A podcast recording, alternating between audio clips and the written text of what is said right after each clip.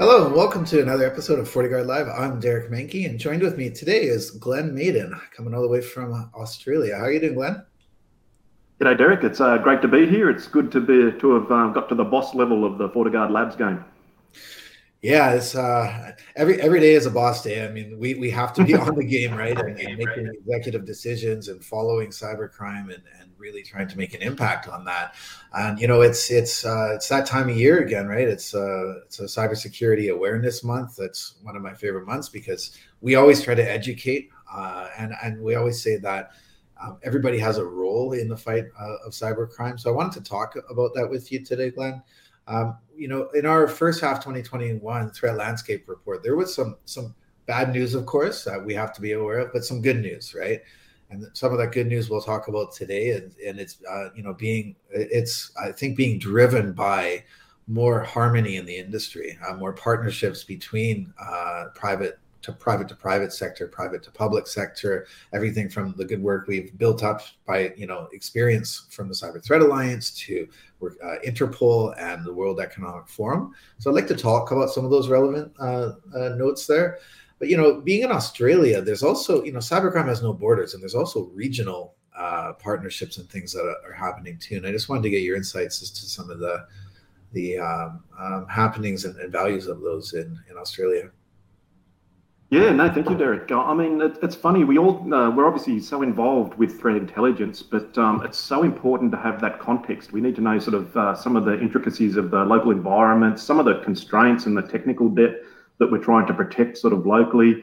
Uh, local uh, regulations and leg- legislations even take a uh, we need to take into account. You know, the local skill sets, the maturity, all those sort of things um, make an impact on how we face that uh, cyber threat together. And um, I'm sort of lucky enough in my in my experience to have looked at this problem from many angles from a partnership perspective. So I've spent sort of 15 years in defence. I was the security advisor for our tax office. Um, I've worked for a big system integrator. I've now worked for a, a vendor. And every single one of these different sort of views of the problem brings a different perspective. And the partnerships where we work together, that's when we can sort of you know really get those economies of scale and um, try and sort of bring our strengths and overcome our weaknesses by facing this together. So, you know, the threat part is the easy part. The harder part is making sure that we can transfer the knowledge and the context and the skill transfer and really, really uh, looking at those specific threats and overcoming them. Yeah, and part of this I think is about the commitment and skin in, skin in the game, as we like to say.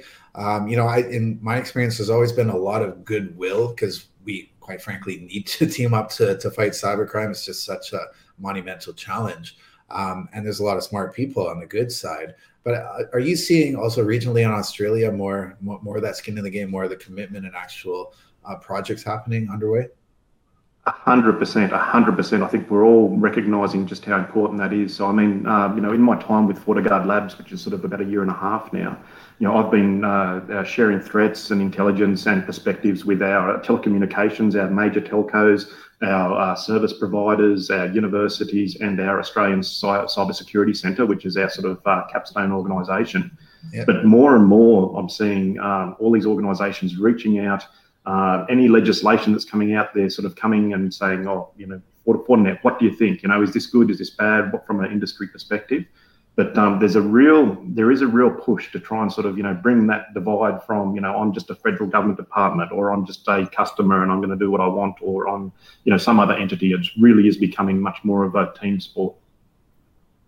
Yeah, absolutely, and that's great. Great to hear. Um, obviously, over there in Australia, I'm, we're seeing the same thing in, in, the U.S. as an example, basically in, in every major region that we're looking at, because um, we're seeing this these one-on-one relationships, which are equally as important. Looking at specific verticals, um, there's a lot of vertical specific, uh, geo-specific threat activity. Of course, things like we've highlighted out specific problems to tackle in those regions, and that that's very important, right? And I am seeing a similar thing being built up. But then zooming out, right? Um, if we look at the bigger picture globally, there's also a lot of these global efforts uh, that are happening. So, Cyber Threat Alliance, of course founded uh, uh, back in you know we co-founded that back in May 2014. That's that's the private to private sector largely. It started with the security vendors. Now there's over 30 members within the CTA. Um, again, this is that that theme that we talked about in the report is that everybody has their role. In the case of the CTA, it's sharing good threat intelligence to make it actionable, to raise the bar on pr- mitigation and protection, right? To make it more expensive for cybercriminal software, to make it more of a, a pain in their side, right? And it's it's that's one way to disrupt them. But there's other efforts, um, and I know you've been involved with the World Economic Forum. We can talk about this. Um, law enforcement and Interpol is also very important uh, as well when it comes to trying to, um, you know, that's a role that a hat that we wear when it comes to trying to find out who the bad guys are and how we actually fight cybercrime that way. Yeah, I think um, I think it's probably one of the most valuable parts of, of our um, of our jobs in actually getting out there and speaking to uh, people like law enforcement, uh, speaking to the national certs, speaking to the people that are working in the cyber operations centres, um, and finding out what they're facing day to day. And I know uh, I'm very very proud to be working on behalf of FortiGuard Labs with the World Economic Forum in an effort to try and try and do something sort of, as you say, uh, private to private, working with public sector and a whole bunch of other stakeholders trying to really make a dent in the cybercrime. And I think we can if we bring if we bring all our various uh, you know, skill sets together. We've got experts in pockets, um, you know, actually world leading experts in pockets in you know in not only in just FortiGuard Labs but in some of our uh, threat sharing partners. Uh, it's extremely powerful uh, when we work together and um, you know bring our shared expertise to face the face sort of um, uh, cyber criminal eco- ecosystem, the threat of that. Yeah, this is something we highlighted in the report. Um, I this is the good news, so it's it's great to be able to talk to you about good news. But one of the things we highlighted in the report, obviously, there's a runaway ransomware threat, right? And we've seen over a 10 tenfold increase in ransomware alone, as, as an example, in the first half of 2021.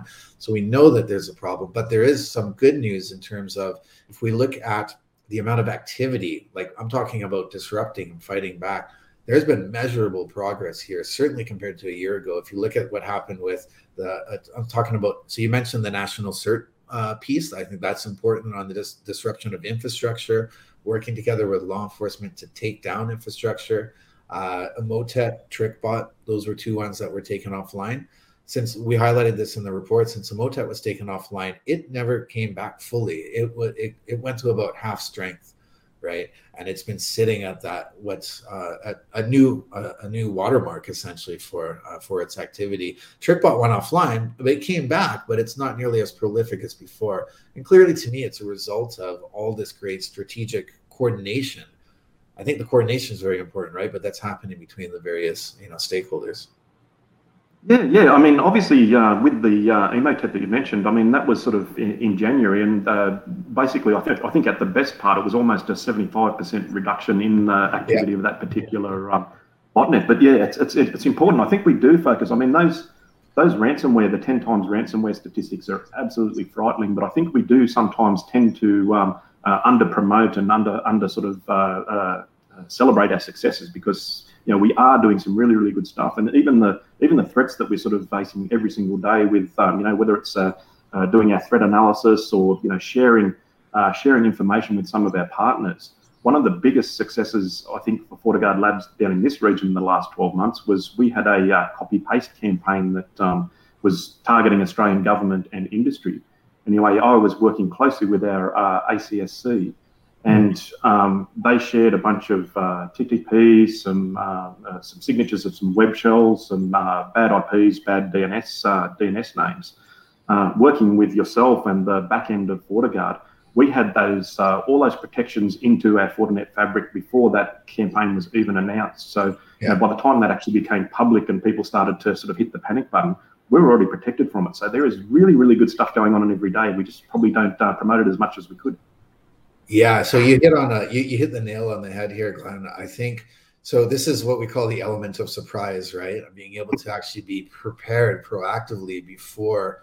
I, as an example, when it comes to takedown efforts, right? Having all of uh, your ducks in a row, as we like to say, right? To ha- have all of that organized before the effort actually takes place, because that you know, if it's a takedown effort, uh, you want to catch the cyber criminals by surprise, so that they're scrambling and trying to go back to the drawing board, as an example. Uh, when it comes to uh, the mitigation, like you just said, having the IOCs, the TTPs, the, the intelligence in trust. Share. That's another thing about these relationships. They require trust in the partnership. That takes time to build. That's been building for a long time with the Cyber Threat Alliance, as an example. uh, in the CTA, there's an early share program, right? There's been over 250 early shares that have been done, and that's members that are sharing intelligence before they go live public with a blog, as an example. Why? Because it helps to build that security layer and security stack up, right? Because as soon as you expose and release information on cyber criminals, the cat's out of the bag, and um, they're going to try to shift tactics. So I think that's why, like the coordination, like early sharing and trust and coordination, is just paramount to these efforts. Yeah, yeah, and we have actually got a couple of strategic advantages, I guess, even in the time zone where it's sort of, you know, I guess it's sort of late in the day for you and early for me. I mean, um, uh, if we see something or you see something, it does give sort of those different uh, geos a little bit of a, a little bit of a head start to prepare some mitigations. And I know that certainly was the case a couple of years ago with WannaCry when that sort of hit um, yeah. uh, your end of the earth first. And uh, by the time it sort of got here, there was already some work done in mitigation. So again, the power the, the power of setting up those relationships beforehand so we communicate communicate proactively and early makes one heck of a difference. Yeah, and, and that's a uh, so you know in terms of being on the front lines and, and response, right? So breaking threat response, we do that with our FortiGuard outbreaks as an example. That is um, a great example of the geo, geos and how we need to work together, not only with ourselves but but the partners. In some cases, it's literally getting on a phone. We like to call it the bat phone, but literally getting on a phone to to talk to some of the smartest people in the world in this space, right? To be able to, to compare notes, to, to clear the fog, as we say, debunk myths that might be out there in media, as an example, um, and really to confirm the facts. And that, that's another. So the vetting and verification process is, is really important as well. And and I think with the so going back to the coordination piece, I want to I want to talk about the World Economic Forum, the WEF effort. So we're a founding member of the C4C, the Center for Cybersecurity, and I know you've been um, heavily involved with the the PAC, the Partnership Against Cybercrime.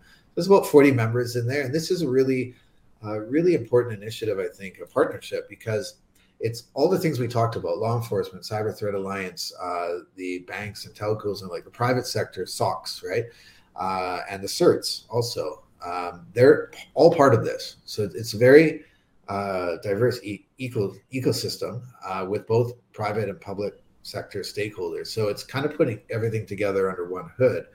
And um, I know there's uh, some efforts on, underway already. Maybe we can talk about that, uh, at, you know, at a high level, what what what the plan is there. And you know, it's really, I think the, the you know a good way to describe it is it's trying to act as a uh, a foundation, if you will, or a, a, vehicle to be able to drive better coordination, more of the uh, the building more of the trust between all those um, stakeholders, all the things we just talked about, right?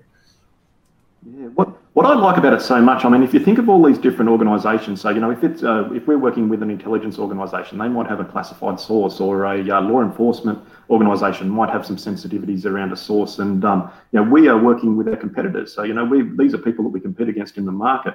But all these different organisations with different priorities and different drivers, we're all working together, uh, you know, to try and combat that cybercrime, uh, you know, entity uh, in collaboration and in um, and in sort of good faith partnership, and it's working. It's really really positive. In the case of the World Economic Forum partnership, we're working with some of the biggest names in the world to uh, build up build up a picture of what the cyber criminal ecosystem looks like. So, uh, if you imagine there's uh, bits and pieces of uh, intelligence and information sort of scattered all over the place, but just imagine if we could actually pull that information together, we could standardize it, and we could uh, uh, have that in sort of one as, as one single source of truth imagine then when we look at it, we can sort of find some linkages. We can find, you know, what's is there something similar between one cyber criminal organisation to the other? Are they using uh, shared infrastructure? Is there some people? Is there one person maybe that's um, you know facilitating one element of the ecosystem? So that's the sort of things that we're looking at, and we're making some really really good progress there. And it's something I don't think I mean, obviously we've been sharing and partnering with people for a long time, but that level of maturity now is is getting really, really high. It's very, very pleasing. Yeah, and, and the other piece of that is that it's not starting from scratch, right? Some of these other efforts we talked about, Cyber Threat Alliance as an example, Interpol, they're also getting involved in this. So it's really been building off that experience, which is really exciting. And putting this under, like like I said, one hood, and and it's um, it's it's really, I think, um, important also from a like we talked about the coordination uh, piece of it too. Um, but you know, like, like, you said, having having that where we can actually look at uh, a, a, map of cybercrime, right? So things like how many ransomware gangs are out there, uh, how, how, many different money laundering networks, how many people are in these organizations. There's a lot of question marks out there. But the better that we, it's like threat illumination, right? I, I use that word sometimes. The more we light that up and have a look at it, then we have a clearer picture. Then we have a, a more strategic way that we can actually try to disrupt their supply chain and and uh, and really try to hit them where it hurts, right? Yeah, and one of the most exciting things for me, I mean, I'm so lucky working in FortiGuard Labs with, with, with you and the team. I mean, we've got some of the best um, uh, threat intelligence people on the planet working in our team. It's every single day is exciting. But um, you know, you imagine when we partner with other organisations, we're working with you know our same people in all these other other organisations and building up those sort of economies of scale. So we're sort of connecting with you know some of the best in the world to really fight, you know, I guess some of the best in the world uh, criminals. So it, it, we really are bringing it to the fore. It is exciting. Yeah, absolutely. Got to bring the best to the, the table. I agree. I mean, that's one of the most passionate things, as you know, I'm, I'm, I'm very, very involved with is, is the industry piece and the partnerships. I think it's critical. And that's why it's good. I just wanted to call it out. It's good news from the, the threat landscape report. Like I said, we're seeing measurable progress thanks for your contributions again uh, working with WEF. I, I, know within the partnership, we're going to be able to actually do even better at that, right? To, to really bring it to scale and force and have good measurable results with this. And that's, that's the way forward. Um, Glenn, I want to thank you for your time again. It's been always, always a pleasure to chat with you. And it's, it's great to talk to you every day. Uh, for more information on uh, what we're doing around Cybersecurity Awareness Month and FortiGuard Labs research, you can check out our threat research blog, blog.fortinet.com. Once again, I'm Derek Manky with FortiGuard Live. Thanks.